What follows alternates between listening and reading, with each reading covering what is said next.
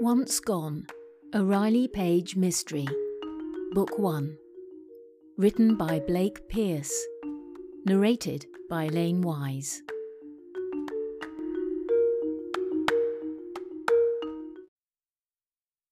Chapter 14 They were just a short distance out of Sandfield when Riley suddenly crossed two lanes and veered onto an exit ramp. Bill was surprised. Where are we going? He asked. Belding, Riley said. Bill stared at her from the passenger's seat, waiting for more of an explanation. Margaret Geraghty's husband still lives there, she said. Roy's his name, right? Roy Geraghty. And doesn't he own a filling station or something? Actually, it's an auto repair and supply store, Bill said. Riley nodded. We're going to pay him a visit, she said. Bill shrugged doubtfully. OK, but I'm not sure why, he said. The locals did a pretty thorough job interviewing him about his wife's murder. They didn't get any leads. Riley didn't say anything for a while. She knew all this already. Still, she felt as if there was something yet to be learned. Some sort of loose end must have been left hanging in Belding, just a short drive away through Virginia farm country. She just had to find out what it was, if she could. But she was starting to doubt herself. I'm rusty, Bill, Riley muttered as she drove. For a while back there, I was really sure that Ross Blackwell was our killer. I ought to have known better at first glance. My instincts are shot. Don't be too hard on yourself, Bill replied. He seemed to fit your profile. Riley groaned under her breath. Yeah, but my profile was wrong. Our guy wouldn't pose dolls like that, and not in a public place. Why not? Bill asked. Riley thought for a moment. Because he takes dolls too seriously, she said. They hold some really deep significance for him.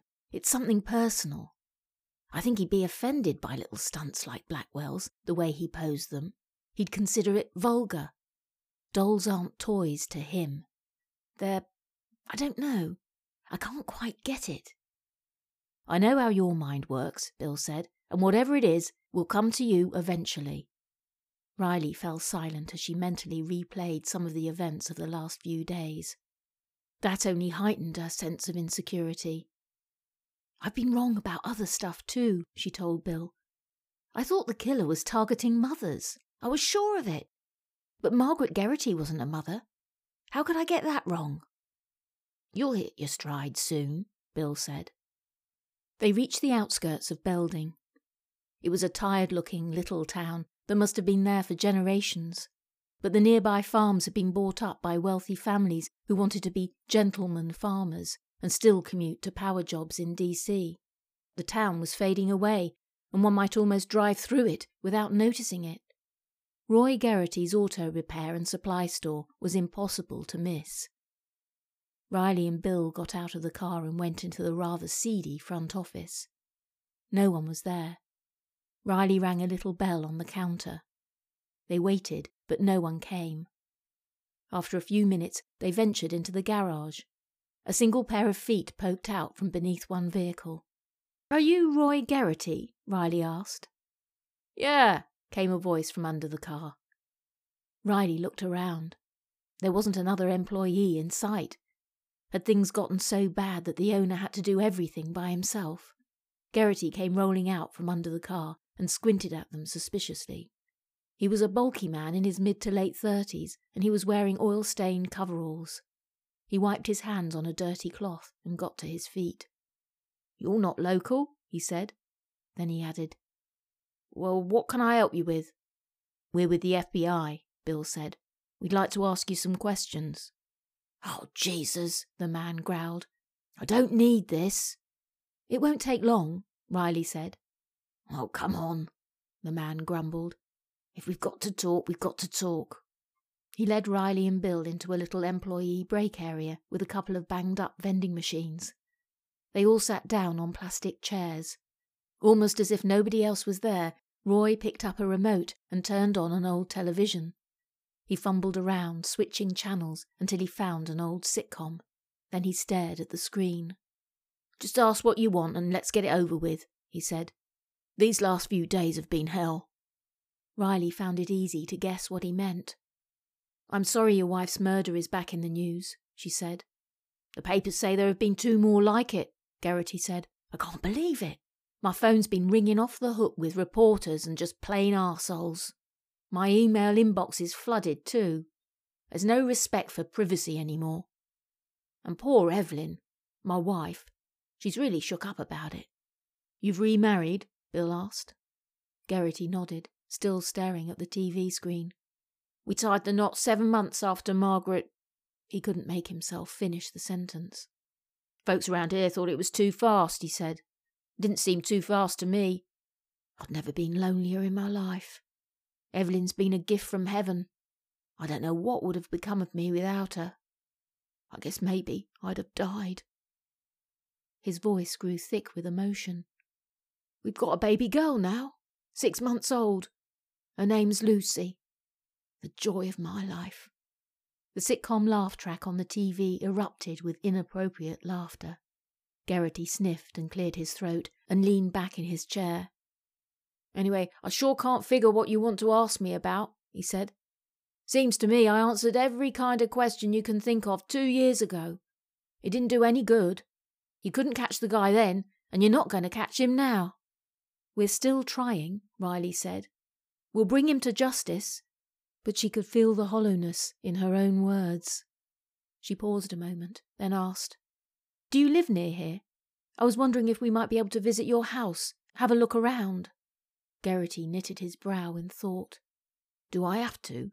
Or do I have a choice about it? he asked. His question took Riley slightly aback. It's just a request, she said, but it might be helpful. Geraghty shook his head firmly. No, he said. I've got to draw a line. The cops practically moved into my place back in those days. Some of them were sure I'd killed her. Maybe some of you guys are thinking the same thing now that I killed somebody. No, Riley reassured him, that's not why we're here. She saw that Bill was watching the mechanic very closely. Geraghty didn't look up. He just went on. And poor Evelyn, she's home with Lucy, and she's already a nervous wreck from all the phone calls. I won't put her through any more of it. I'm sorry, I don't mean to be uncooperative. It's just that enough is enough. Riley could tell that Bill was about to insist. She spoke before he could. I understand, she said. It's all right. Riley felt sure that she and Bill probably were not likely to learn anything important from a visit to the Geraghty home, anyhow. But maybe he would answer a question or two. Did your wife, Margaret, your first wife, like dolls? Riley asked, cautiously. Did she collect them, maybe? Geraghty turned toward her, looking away from the TV for the first time. No, he said, looking surprised at the question.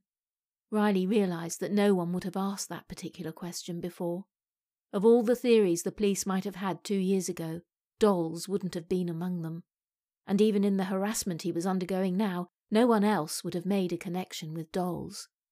She didn't like them, Geraghty continued. It wasn't like she hated them, it's just that they made her sad. She couldn't, we couldn't, have children.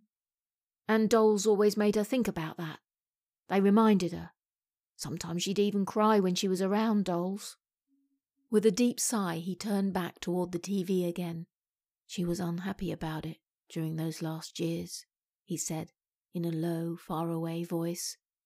Not having kids, I mean. So many friends and relatives having kids of their own. It seemed like everybody except us was having babies all the time, or had kids growing up. There were always baby showers to go to, mothers always asking her to help out with birthday parties. It really got her down. Riley felt a lump of sympathy form in her throat. Her heart went out to this man, who was still trying to put his life back together after an incomprehensible tragedy. I think that will be all, Mr. Geraghty, she said. Thanks so much for your time. And I know it's awfully late to be saying so, but I'm sorry for your loss. A few moments later, Riley and Bill were driving away. A wasted trip, Riley said to Bill. Riley looked in the rearview mirror and saw the little town of Belding vanishing behind them. The killer wasn't there, she knew, but he was somewhere in the area that Flores had shown them on the map. somewhere close. Perhaps they were driving by his trailer right now and didn't even know it. The thought tortured Riley. She could almost feel his presence, his eagerness, his urge to torture and kill that was becoming an ever more compelling need. And she had to stop it.